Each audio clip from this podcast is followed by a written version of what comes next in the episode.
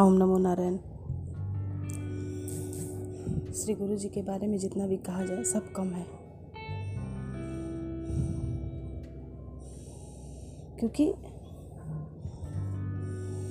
एक से बढ़कर एक लोग हमारी ज़िंदगी में आते हैं। क्या किसी की इच्छा नहीं होती है? या फिर वो जीता नहीं है? कोई कोई की बात कर रही हूँ मैं। हर इंसान की कुछ ना कुछ इच्छाएँ होती हैं। हर इंसान अपने तरीके से जीना चाहता है। हर इंसान भोजन का आनंद लेना चाहता है।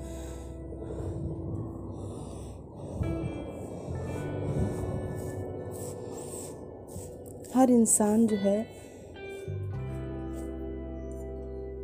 अपने जीवन को अपने तरीके से जीना चाहता है। मगर जब श्री गुरु जी का व्यक्तित्व देखा, श्री गुरु जी का जीवन देखा, एकदम सामान्य सा, साधारण सा, एक योगी, एक तपस्वी की तरह अपनी तपस्या में रत। कभी सोचा तपस्या क्या होती है? तपस्या अपने इच्छाओं के छोड़ देने को कहते हैं। किसी भी परिस्थिति में सिर्फ़ परमात्मा को ही सिमरते रहने को तपस्या कहते हैं। जो श्री गुरु जी स्वयं कर रहे हैं, करके दिखा रहे हैं मैं करने के लिए।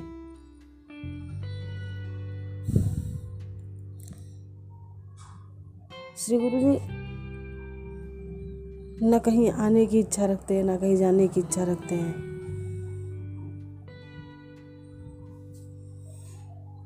अपने पाठ में से कहते श्री गुरु जी मुझे निकालो मत मेरे पाठ से। मैं पाठ करता हूँ, मुझे पाठ करते रहना, दिया करो। इसी से आपका कल्याण हो जाएगा। हम भी सोचते होंगे, नहीं, कैसे हो जाएगा? श्री गुरु जी कहते हैं, श्री गुरु जी परमात्मा के पास बैठे हैं। महामाई उनसे बात करती है।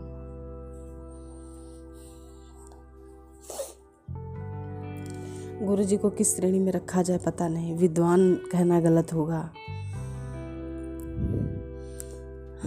आयुर्वेद का डॉक्टर, पहले गुरु जी डॉक्टर ही थे। आयुर्वेद की दवाइयाँ दवाइयाँ से लोगों को ठीक करते थे। आप सोचिए कि बहुत ही कम उम्र में आयुर्वेद के बारे में इतना जान जाना कि डॉक्टर, राष्ट्रपति, मंत्री, संतरी सभी लोगों के इलाज गुरु जी किया करते थे।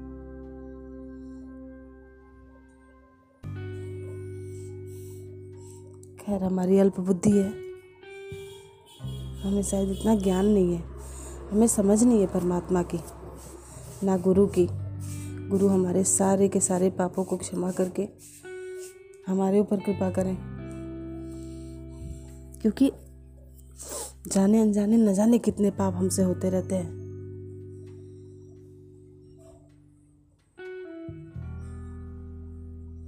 मैं अपनी बात नहीं करती।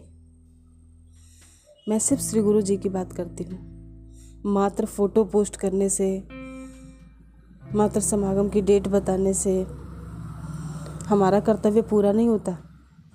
गुरु जी तो कहते हैं, हमारा प्रचार मत करो। मात्र फेसबुक पे एक अकाउंट बना देने से हमारा फ़र्ज़ पूरा नहीं होता। हमारा दुख दूर हुआ है, हमें दूसरे का करना चाहिए। हमें दूसरों के बारे में भी बताना चाहिए। हमारा जैसे श्री भगवान जी के द्वारा दुख दूर किया गया, वैसे लोगों को श्री गुरु जी के पास भेजना चाहिए। एक बार वृंदावन के समागम में श्री गुरु जी ने ऐसा कहा था कि एक मंत्र था, उस गुरु, उस मंत्र की महिमा बताते हुए श्री गुरु जी ने ऐसा कहा था कि आप इस मंत्र को करो और जैसे जैसे आपका भला हो, आप एक हज़ार लोगों को और बताओ। आपके संपर्क में जो भी कोई दुखी व्यक्ति आता है, उसको बताओ इसके बारे में।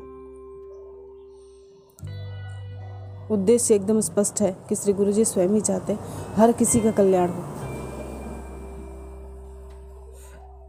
पता है, किसी को मंत्र आप दोगे ना तो उससे उसका कष्ट सामने वाले को भोगना पड़ता है। गुरु बनना आसान काम नहीं है। गुरु बनना मतलब शिष्य के पापों को वहन करना, शिष्य का भार वहन करना। गुरु जी को नाम की कोई नहीं पड़ी गुरु जी नाम के लिए सब नहीं करते। गुरु जी तो लोगों के दुख दूर करने के लिए कहते हैं, क्योंकि गुरु जी ने खुद कभी इस ज़िंदगी में दुख को अनुभव किया है। इसलिए चाहते हैं कोई दुखी ना रहे।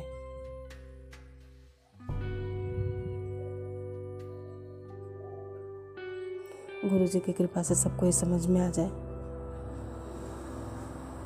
कि कोरोना जैसे इस भीषण महामारी के समय में से सतगुरुदेव भगवान का दिया हुआ पाठ ही हमें बचाएगा। और अपने से नहीं बचाएगा। अगर आप स्वयं से ले करके उसको फोटोकॉपी करा के कर रहे हो, चुरा के कर रहे हो, यकीन करो उसका कोई भी लाभ नहीं होगा आपको। और होगा भी तो सिर्फ़ एक ही परसेंट होगा। वो भी आपके अनुभव के लिए होगा। काम तो मंत्र जब करेंगे, जब श्री गुरु जी की आज्ञा होगी।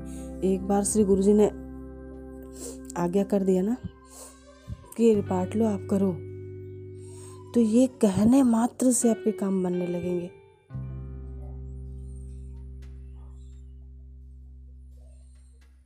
मालूम है मुझे कुछ नहीं आता, ना बोलने आता है, ना मैं समझा पाती हूँ। मगर छोटा सा प्रयास कि आप में से जितने भी इस वाणी को सुन रहे हो, उन सब की ज़िंदगी का कुछ न कुछ अनुभव श्री गुरु जी को लेकर के ज़रूर रहा है। अगर कुछ भी अनुभव रहा है और आपको बड़ा अनुभव नहीं हो रहा है तो कारण स्पष्ट है कि कहीं ना कहीं हमसे कोई त्रुटि हो रही है।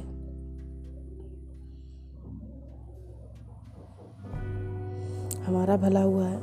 हम दूसरे का भी सोचेंगे कि दूसरा कोई भी गुरु से जुड़े और उसका भी भला हो जाए। क्योंकि गुरु जी पर किसी का कोई अधिकार नहीं है।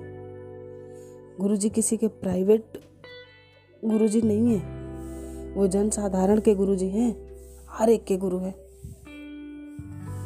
गुरु जी अपने पास से कभी किसी को नहीं भगाते। कोई जिज्ञासु गया हो, कोई अर्थार्थी गया हो, क्योंकि आर्त गया हो, कोई भी हो। श्री गुरु जी ने सबके ही दुखों का निवारण किया है। हर पल कर रहे हैं, आगे भी करते रहेंगे।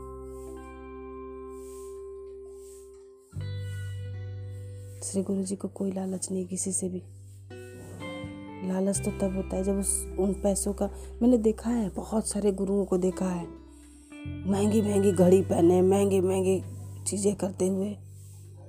महँगे महँगे शौक है उन गुरु लोगों के। हमारे गुरु जी का कुछ ही शौक नहीं है, कुछ ही नहीं। कुछ भी नहीं करते हैं। किसी ने कुछ कर दिया, दे दिया तो ठीक है। वरना वही लंगर का खाना जो लंगर में बनता है ना, धाम में प्रतिदिन लंगर बनता है। प्रतिदिन वहाँ के सेवादार भाई चाहे कोई आता है तो वो खाता है, वहाँ पर प्रसाद ग्रहण करता है। और वही लंगर श्री गुरु जी के लिए जाता है, कुछ विशेष नहीं बनता। श्री गुरु जी स्वयं अपने आप को विशेष नहीं बनते। मगर जो मंत्र देता है, वो गुरु ही होता है। इतनी तो समझ हमें होनी चाहिए।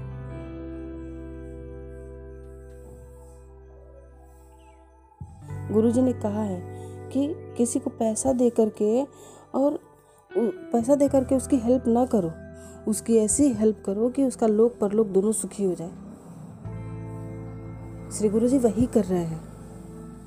अपने ऊपर सबके कष्टों को लेके सबका कल्याण करना चाहते हैं श्री गुरु जी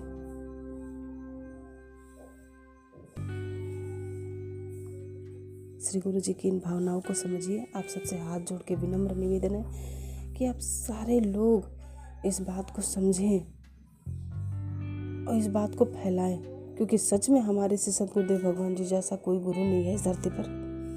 ना कोई व्यक्तित्व है ऐसा, ना ही कोई आयुर्वेद का ज्ञाता है और ना ही कोई ग्रंथों के इतने बड़े विद्वान हैं जो श्री गुरु जी को पीछे कर दें।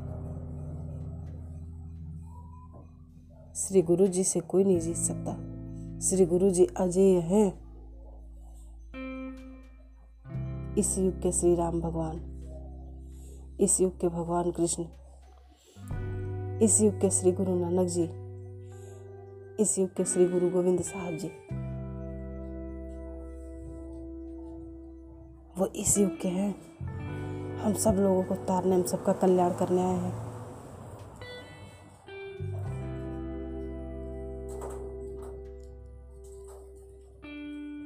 युग में कुछ विशेष करने आए हैं। हर बार की तरह इस बार युद्ध नहीं है। इस बार परमात्मा की ऐसी कृपा है, ऐसी कृपा है जो हमें सिर्फ़ परमात्मिक बोध कराती है। ये पाठ हमें, हम, हमसे मिलाती है। ये पाठ हमें हमारे अंतर मन तक पहुंचाती है। हमारा मन जो कलुषित हो गया है इन इच्छाओं के, इन आवश्यकताओं के बवंडर में। हम कहीं खो गए हैं। हमारी इच्छाएँ इतनी बढ़ गई हैं, हमारे पाप इतने बढ़ गए हैं, हमारे मन का वेग इतना बढ़ गया है कि हम कलुषित हो गए हैं। और इसी कलमस को धोने के लिए श्री सदगुरुदेव भगवान जी का अवतरण हुआ है। श्री सदगुरुदेव भगवान जी के इस प्रेम को समझने की कोशिश कीजिए। श्री सदगुरुदेव भगवान जी की इस भावना से रूबरू होने की कोशिश कीजिए कि श्री सदगुरुदेव भगवान जी क्या चाहते हैं।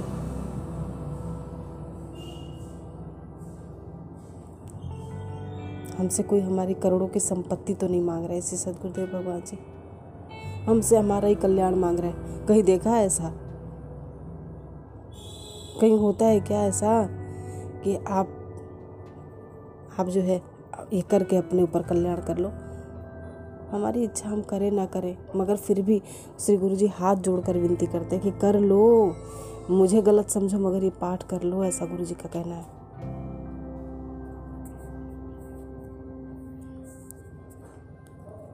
इसलिए श्री गुरु जी की इन सारी की सारी भावनाओं को, सारे के सारे बातों को आप सच में बताइए लोगों को। समझाइए। श्री गुरु जी तक उन लोग को भेजिए, ताकि उनका दुख दूर हो सके। इसमें श्री गुरु जी का कुछ नहीं होगा। श्री गुरु जी को सिर्फ़ पाठ करना पड़ता है। पाठ ही करते रहेंगे।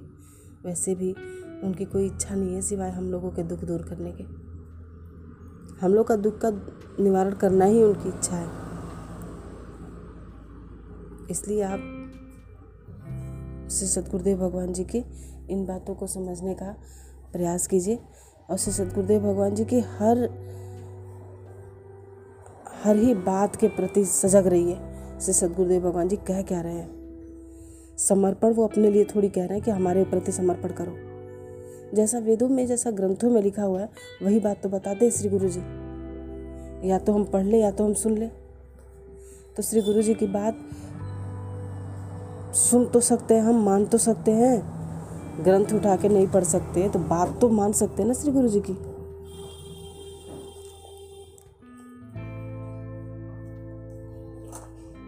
ठीक है? इसलिए जो कोई भी सुन रहा है, वो सब श्री गुरु जी को समझने की, समझने का प्रयास करें। बीज मंत्रों से जुड़े, अपने जीवन के हर कष्टों का समाधान पाए। ओम नमो नारायण।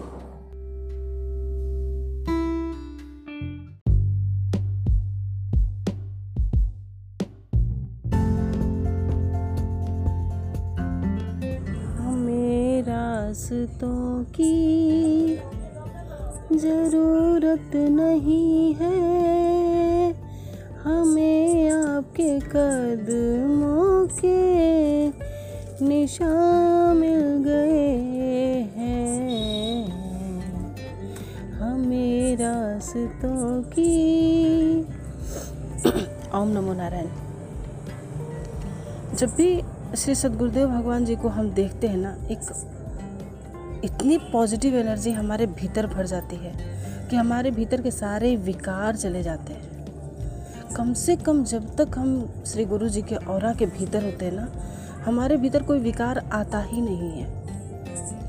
और इतनी स्वच्छंदता, इतना पवित्र, इतना निर्मल एक अनुभूति होती है, जिसको शब्दों में बयान नहीं किया जा सकता।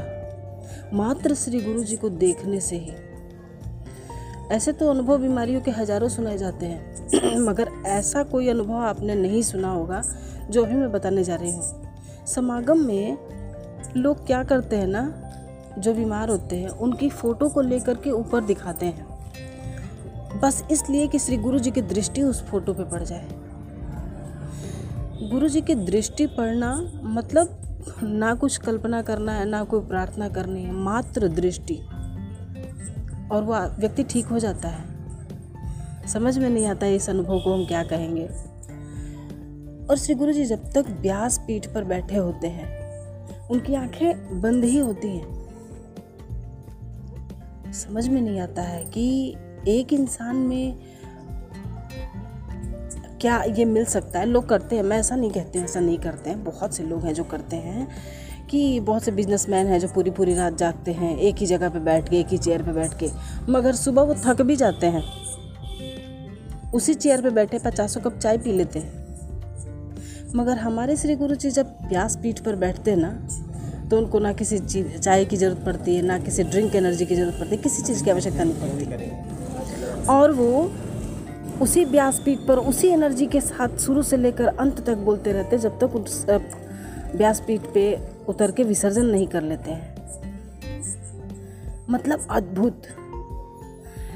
हमने जब भी श्री गुरु जी को समागम में आते देखा ना, अक्सर यही देखा है कि श्री गुरु जी गाड़ी से उतरते वक्त भी पाठ कर रहे होते हैं। श्री गुरु जी कहीं जाते हैं ना किसी जगह पे समागम के लिए, वहाँ पे भी श्री गुरु जी को पाठ करते देखा गया है। मतलब एक सेकंड भी ऐसा फालतू का नहीं जिसमें कोई किसी से बात में डिस्कशन में अपना टाइम वेस्ट कर रहा हो, कुछ भी कर रहा हो। एक एक विशिष्ट अवस्था, जो एक साधु की, जो एक संत की, जो एक ब्रह्म ज्ञानी की, जो एक ब्रह्म तत्व वेदता की होनी चाहिए, वो श्री गुरु जी में देखने को मिलती है। कि एक भी सेकंड कहीं अन्यथा नहीं, कहीं अन्यत्र नहीं, सिर्फ़ पाठ, सिर्फ़ परमात्मा।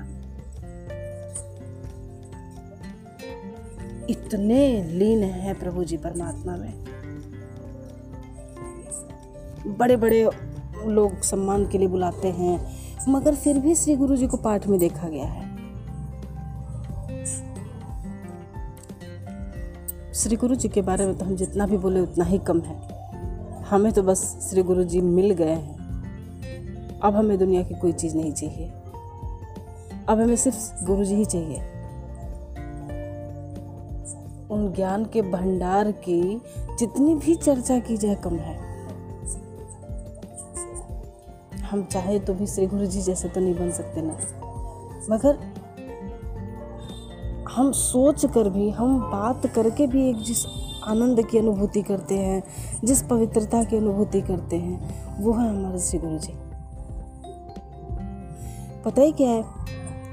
बहुत सारे लोग कोरोना के ना बारे में बातें कर रहे हैं, कोई दवाई निकाल रहा है, कोई कुछ कर रहा है। मैं बड़े आश्चर्य की बात आपको बताने जा रही हूँ। डब्ल्यू एच ओ से बहुत सारे डॉक्टर्स साइंटिस्ट पहुँचे थे श्री गुरु जी के पास। रिकॉर्डिंग भी पड़ी है, आपको इंटरनेट पर मिल जाएगी इंस्टाग्राम पे। और उन लोगों से बात करते हुए कि वीडियो और सारे प्रमाणों के साथ वीडियो डाला गया है इंटरनेट पे। सर्च कर सकते हैं आप। और उन सब लोगों के सामने ये प्रमाणित किया गया है कि जो हमारे प्राचीन ग्रंथ हैं, उन ग्रंथों में इस बीमारी का इलाज लिखा गया है और वो इलाज श्री गुरु जी ने बना दिया था, वो दवाई बना दी थी। श्री गुरु जी ने बना भी दिए, धाम के सभी लोग यूज़ भी कर रहे हैं उसको। और धाम में जितने लोगों को पाठ मिला, धाम में जितने लोग लेके जा रहे उनको तो कभी कोरोना का कोई शिकायत ही नहीं आई। आप लोगों की भीड़ देख सकते हैं। इस कोरोना के बावजूद भी समागम जो हुआ है उसके बीच में। मुझे तो ये समझ में नहीं आता है कि डब्ल्यू एच ओ वालों ने खुद भी उस हवन सामग्री को ले जाके अपने घर में यूज़ किया है, उसको प्रमाणित किया है। फिर इन लोगों ने इस बात को छुपाया क्यों? क्या सच में ये लोग चाहते हैं कि हमारी आधी से अधिक जनसंख्या ख़त्म हो जाए? क्या सच में इन्हें इंसानों के जीवन से कुछ लेना देना नहीं है? क्यों किया इन लोगों ने ऐसा? जब श्री गुरु जी ने कह ही दिया था कि इसको चुटकी भर अपने घर में सिर्फ़ कपूर के ऊपर रख के जलाना है और अपने हर घर में धुआँ देना है, जिससे कि आपकी सारी कोरोना की जो सिम्टम्स हैं वो ख़त्म हो जाएँगे। आपने कुछ भी नहीं करना है। तो ये बात छुपाई कि उस इन लोगों ने? डब्ल्यू एच वालों डब्ल्यू एच वालों ने ये बात क्यों छुपाई लोगों से? सारी बातें तो ये लोग अनाउंसमेंट करके बताते हैं। खैर, कोई बात नहीं, जिसे बचना है वो तो गुरु जी के पास पहुँच ही जाता है। लेकिन ये मुझे बड़ा विचित्र लगा कि आप क्या छुपाने की कोशिश कर रहे हो? कि आप आयुर्वेद को नहीं मानते? कि गुरुजी ने कुछ ऐसा किया ही नहीं है कि वो आयुर्वेद में इसका इलाज ही नहीं है? जो करोगे आप ही करोगे। या फिर ये कि जो विदेशों में दवाइयाँ बन रही हैं, जो इस तरह के बहुत सारे इलाज बन रहे हैं, जिनको बनाया जा रहा है लोगों तक पहुँचाने के लिए, उससे इन लोगों का कमाई कम हो जाएगा? मुझे तो यही लगता है। इन लोगों को पैसे शायद जो इलाज ये लोग बताते हैं, जो लोग करते हैं, उससे इन लोगों की कमाई में बहुत गिरावट आ जाएगी, शायद यही वजह होगी। क्योंकि इन लोगों की नज़र में इंसानों के जीवन की कोई कीमत नहीं है। अगर होती ना तो श्री गुरु जी की बताई हुई दवा आज इंडिया के हर कोने में फैल गई होती। खैर, देखते हैं, जितने लोग तक तो पहुँची है, उतने लोग तो उतने लोग तो सुरक्षित हैं, कोई बात नहीं है। लेकिन मुझे बड़ा आश्चर्य लगा कि प्रमाणित होने के बाद क्यों नहीं दिखाया गया इस खबर को? खैर गुरु जी को आवश्यकता नहीं है, क्योंकि गुरु जी तो नित्य शोध में लगे हुए हैं। दवाइयों के, बीमारियों के, इलाजों के। जन कल्याण है ये, श्री गुरु जी के। एवज में जो भी श्री गुरु जी कर रहे हैं मतलब श्री गुरु जी का जीवन अगर देखा जाए ना तो जन कल्याण में ही चला गया। श्री गुरु जी के जीवन के जो सत्ताईस साल थे, उसमें श्री गुरु जी ने बहुत दुख झेला। उसके बावजूद भी भगवान को नहीं छोड़ा उन्होंने। और जहाँ भी उनको मिलता गया, ज्ञान लेते गए और उन्होंने अपने लाइफ की सत्ताईस साल की जो तपस्या है ना, उसमें आयुर्वेद और परमात्मा जो है, प्राथमिक स्थान रहा उन लोगों का। उनने भगवान को भी और आयुर्वेद को भी बहुत अच्छे तरह तरीके से जाना। और जानने के बाद तो वो परमात्मा में लीन रहने लगे थे। पता है, मैंने बहुत सारे लोगों की जीवनी पढ़ी है और अब मैंने ही नहीं, आप में से बहुत सारे लोगों ने पढ़ी होगी। ऑलमोस्ट मुझे लगता है सबने पढ़ी होगी। श्री रामकृष्ण परमहंस जी की जीवनी देख लीजिए, श्री विवेकानंद जी की देख लीजिए, या फिर ऐसे आने वाले बहुत से लोगों की जीवनी आप देखेंगे ना तो आपको ये बात कंफर्म हो जाएगा कि किसी भी संत के जीवन में आने वाले सारे लोगों का इलाज नहीं हुआ, सारे लोगों का कल्याण नहीं हुआ। भगवान राम के लाइफ में आने वाले सारे लोगों का कल्याण नहीं हुआ। कुछ का विनाश हुआ, कुछ का कल्याण हुआ, सारे लोगों का तो कल्याण फिर भी कभी नहीं हुआ। लेकिन श्री गुरु जी के बारे में बारे में ना ये सारे के सारे अपवाद हैं, क्योंकि श्री गुरु जी के जीवन काल को हम देख रहे हैं, श्री गुरु जी के समागमों को देख रहे हैं, उनमें आए हुए लोगों के अनुभवों को देख रहे हैं, उन डॉक्यूमेंटेशन को देख रहे हैं तो हमें सारी की सारी बातें अपवाद लग रही हैं, कि परमात्मा ये कर सकते थे, मगर परमात्मा ने कभी किया नहीं था जो इस कलयुग में लोगों पर कृपा कर रहे हैं।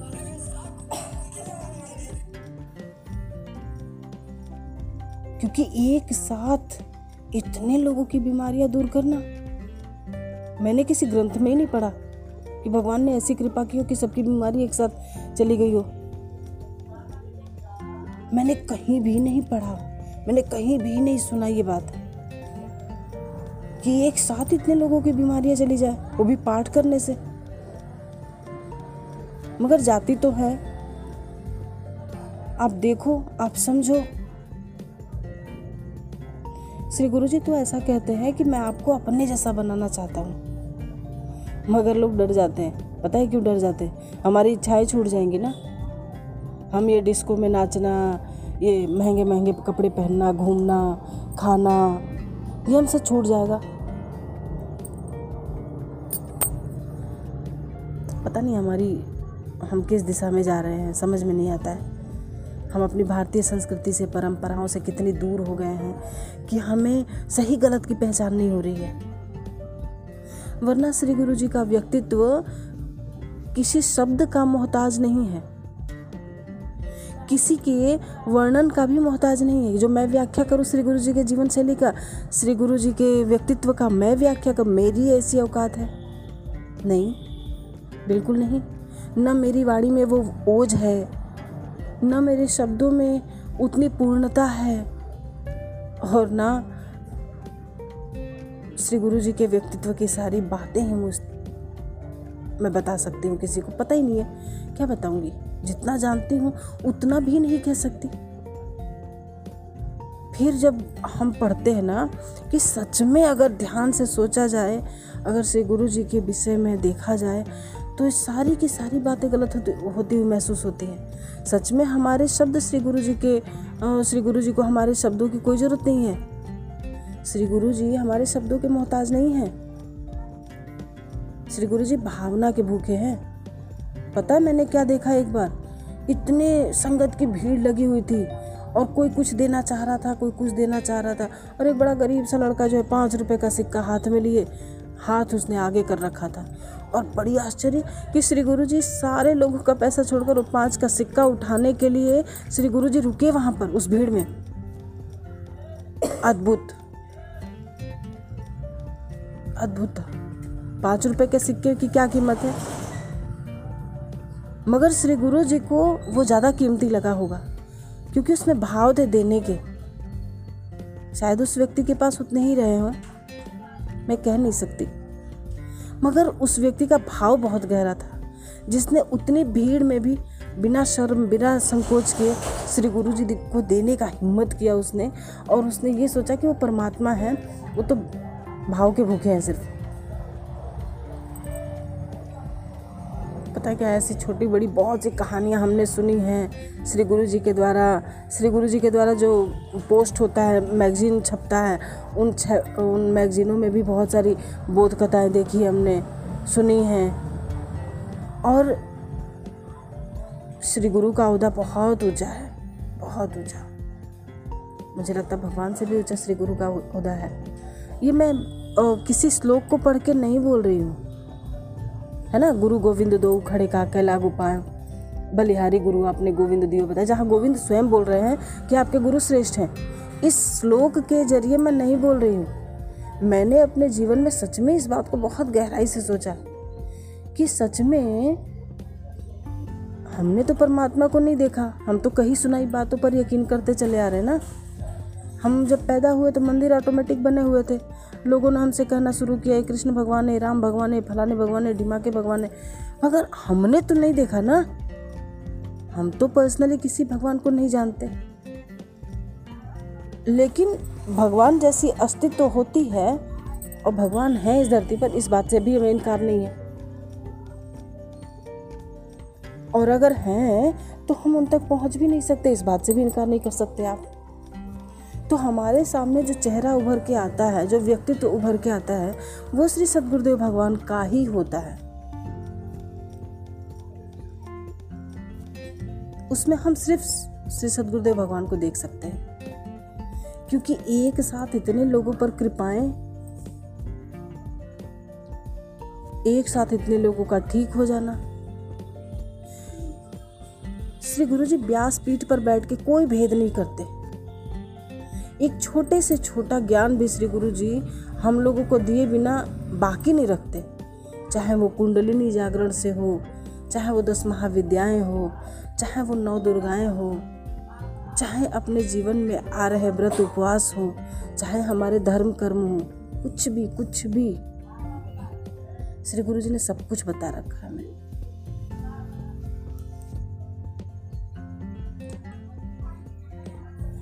मतलब श्री गुरु जी के विषय में कहना मतलब एक दीपक को भी दिया दिखाना है।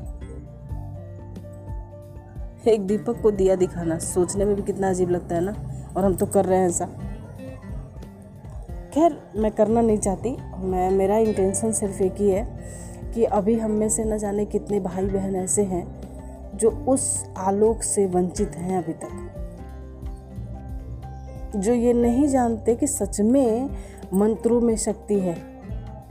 जो ये भी नहीं जानते कि सच में मंत्रों के ज्ञाता अभी हमारे बीच में मौजूद हैं। जो सच में नहीं जानते कि आयुर्वेद भी कोई इलाज है भाई। आजकल हमारी आदत बन गई है कि एक डिस्प्रिन, एक क्रोसिन, एक पैरासीटामॉल लेके अपने दर्द को दबाते जाने की आदत पड़ चुकी है हमें। मगर उसका परमानेंट इलाज भी है भाई। वो वो परमानेंट इलाज आयुर्वेद से आता है। नीम, बकायन, तुलसी, अमरूद, अशोक के पत्तों से न जाने कितने बाप रे बाप।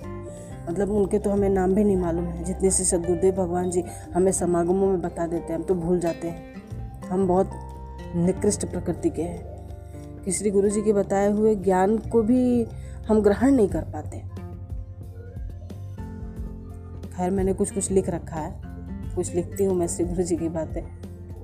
तो बाद में मैं जब देखती हूँ तो मुझे बड़ा अजीब सा, मैंने उसको खोजा भी एक दो बार, मैंने पहले क्या दुष्टता कर दी मैंने थोड़ी सी, क्योंकि जब गुरु जी बताते थे ना तो मैं उसको लगती थी ढूँढने, किसी ग्रंथ में, किसी किताब में, और ढूंढती थी, और मुझे जब मैं ढूंढती थी ना, और जब मुझे मिल जाता था तो मैं शॉक्ड हो जाती थी, और मैं, मुझे बहुत अपने पर पछतावा होता था, कि हमने नहीं देखा है करके हमें शंका हो सकती है। लेकिन सच में अगर हमें शंका हो ना तो हमें शंका का समाधान भी कर लेना चाहिए। आप जब भी श्री गुरु जी से जुड़ने जाओ ना तो आप उस बात को परखने की कोशिश करना, उस श्रेणी में रखना और देखना कि श्री गुरु कैसे होते हैं, शिष्य कैसे होते हैं, शिष्य का धर्म क्या है, गुरु का धर्म क्या है। जब आप इस धर्म से देखना शुरू करोगे ना तो आपको श्री गुरु जी पूर्णत्व लिए हुए दिखाई देंगे। परमात्मा तुल्य मतलब परमात्मा से भी बढ़ के कहीं पे।